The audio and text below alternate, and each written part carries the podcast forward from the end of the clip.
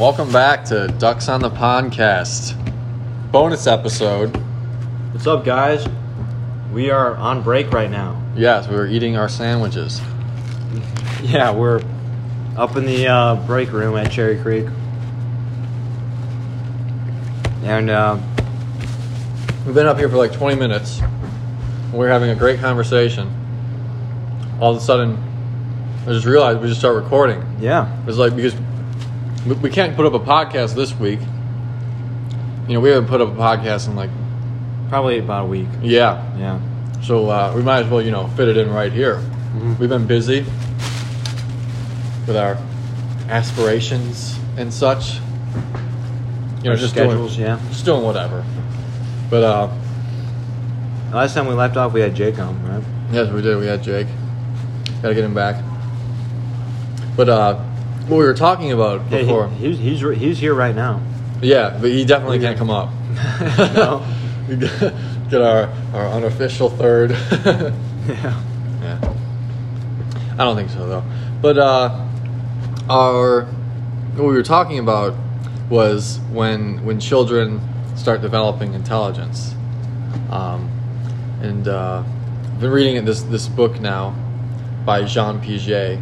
He's a developmental psychologist. It's the summary of his work, of his best work. And it said um, before the child starts crawling, and this is this is all this is paraphrasing.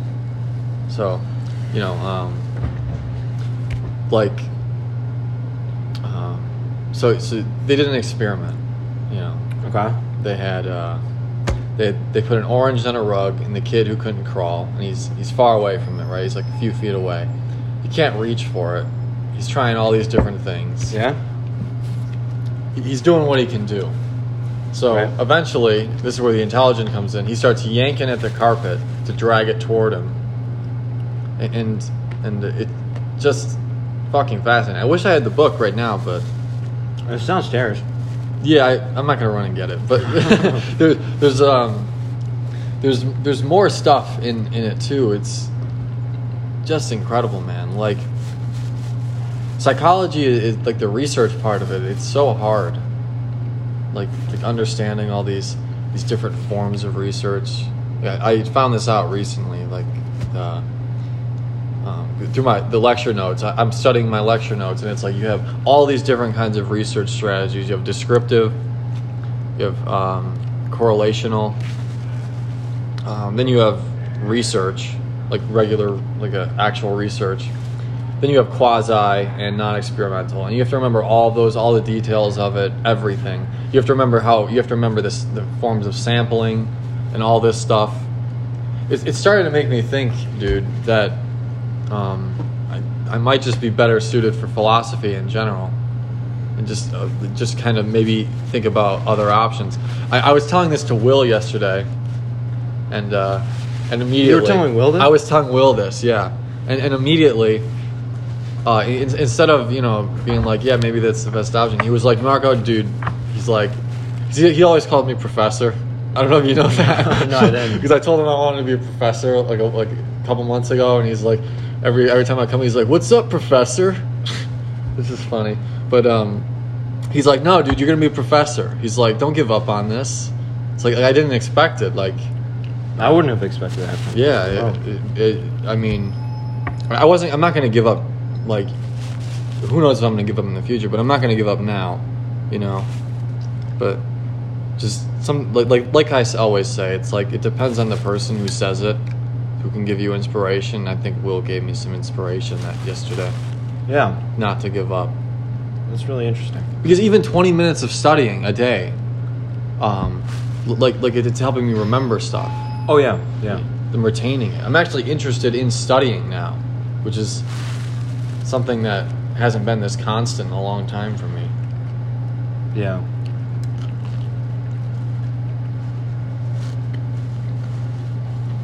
Yeah, no, there's a lot to say about that. You know, it's like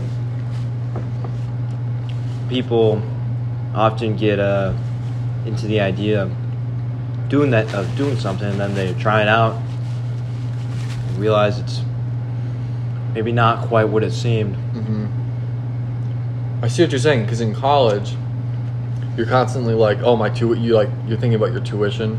You're Mhm. thinking about if you're wasting time on something.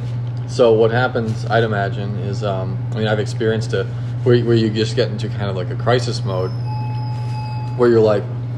You're like, uh, am I am, am I actually interested in this, or am I forcing it? Am I wasting money on, on this Yeah. on this major on this degree and and then you and then you know you cave and then switch Right.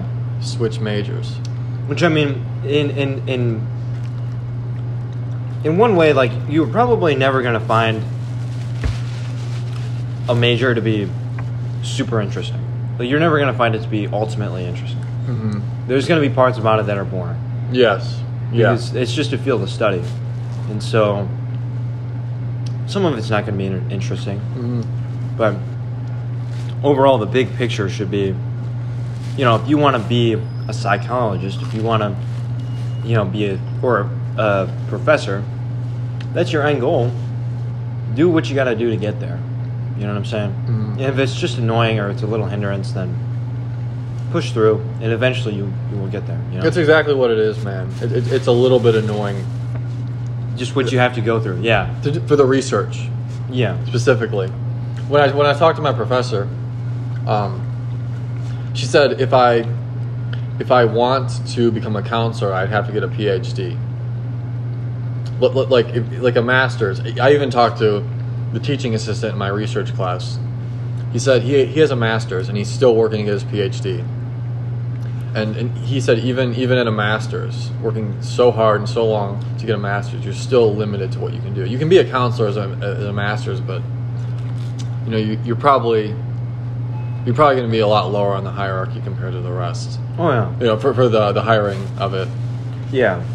but i could i don't even i think i could teach it with a master's. Yeah i, I could. I remember she said that. Mm-hmm. yeah definitely teach with a master's but but what i really want is to get a phd so i can teach my own criteria and be taken and you know be taken seriously Seriously, yeah. Look, look, if i go to an interview for a university and be like i want to teach my own criteria you're gonna be like well you have a master's i mean i don't know but i, I feel like i feel like just the the extra leverage of having a phd would be better like Jordan Peterson in creating his maps of meaning course. Yes, yes. Where Maps of Meaning course, where he also did a book called Maps of Meaning, where he Yeah. would compare um, and contrast psychology with um, with uh, with history, specifically the Gulag Archipelago and uh, Nazi Germany, and um, just just mostly things in like World War II and and uh, it's like the '60s, Vietnam and stuff. He would compare the psychology of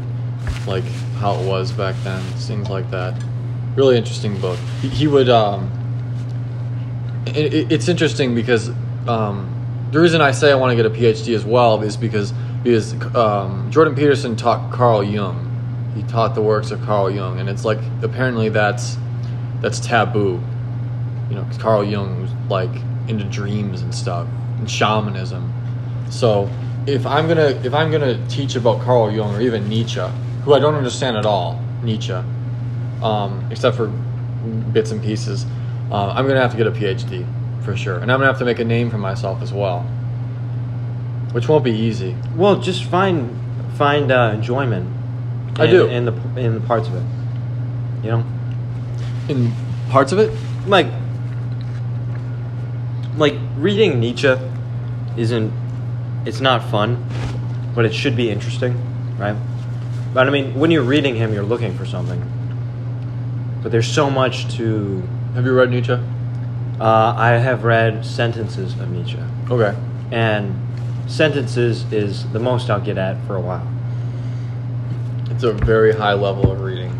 Yeah, um, it, it takes takes hours to comprehend pages. Oh my god. I mean, yeah. Jordan Peterson says that Dostoevsky and uh, and Net Nietzsche are on the same level, but I don't think he means like reading level. I think he just means like level of. In- he says level of intelligence, but it's like Complex thought. yeah, it seems like either. Look, I, I I'm just exploring options, but I think it's either this. Uh, Nietzsche uses a lot more bigger words. He just wrote differently in general.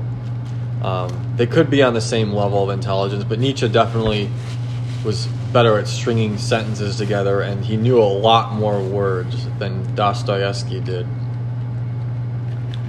Not to say that that uh, Dostoevsky is inferior to him. I mean, they're great. Um, And these are the translations. hmm Yeah. is a Russian writer, or was. Nietzsche was a German writer. But there's one thing I wanted to talk about. One thing Jordan Peterson brought, brought my attention to. It's after Nietzsche said God is dead, he he um he proposed that we should try and find our own values. And that's exactly what Raskolnikov did in Crime and Punishment, Dostoevsky's great novel. Um, so he was a nihilist. The main character was a nihilist, and he was also he was also struggling. He was struggling between morals and and nihilism.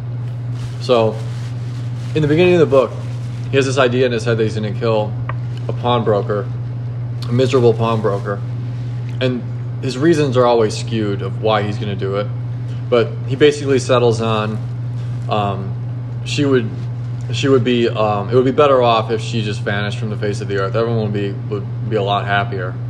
So he does it eventually, and the rest of the book is uh, not the rest of it, but but there's there's he's he's very conflicted after because um, he's trying to justify his reasons for doing it, but he can't because it was highly immoral. Because the the morals that religion um, evolved, the, the morals that we evolved with through religion, um, they're not just going to vanish out of thin air just because one guy says God is dead or God is dying.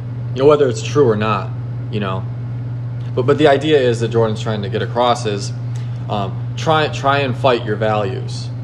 You're not going to be able to, because what ultimately is gonna is gonna win is your intuition. It's like where where do morals come from? Where does anything come from? Your intuition. Hmm. Like like like if we look at this phone or this recording device, we say it's a recording device. You know, the the, fir- the first thing that we think of when we when we look at it is it's a recording device because we're looking at it. It's our Well, intuition. and it's recording right now. hmm Yeah. It's like you look, you look at something like uh, and you think wall. You know, it just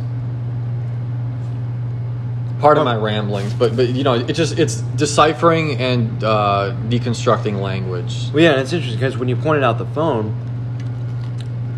the word phone is a device that's used to telecommunicate with people, right? hmm So, saying that makes you think of, you know, telecommunications.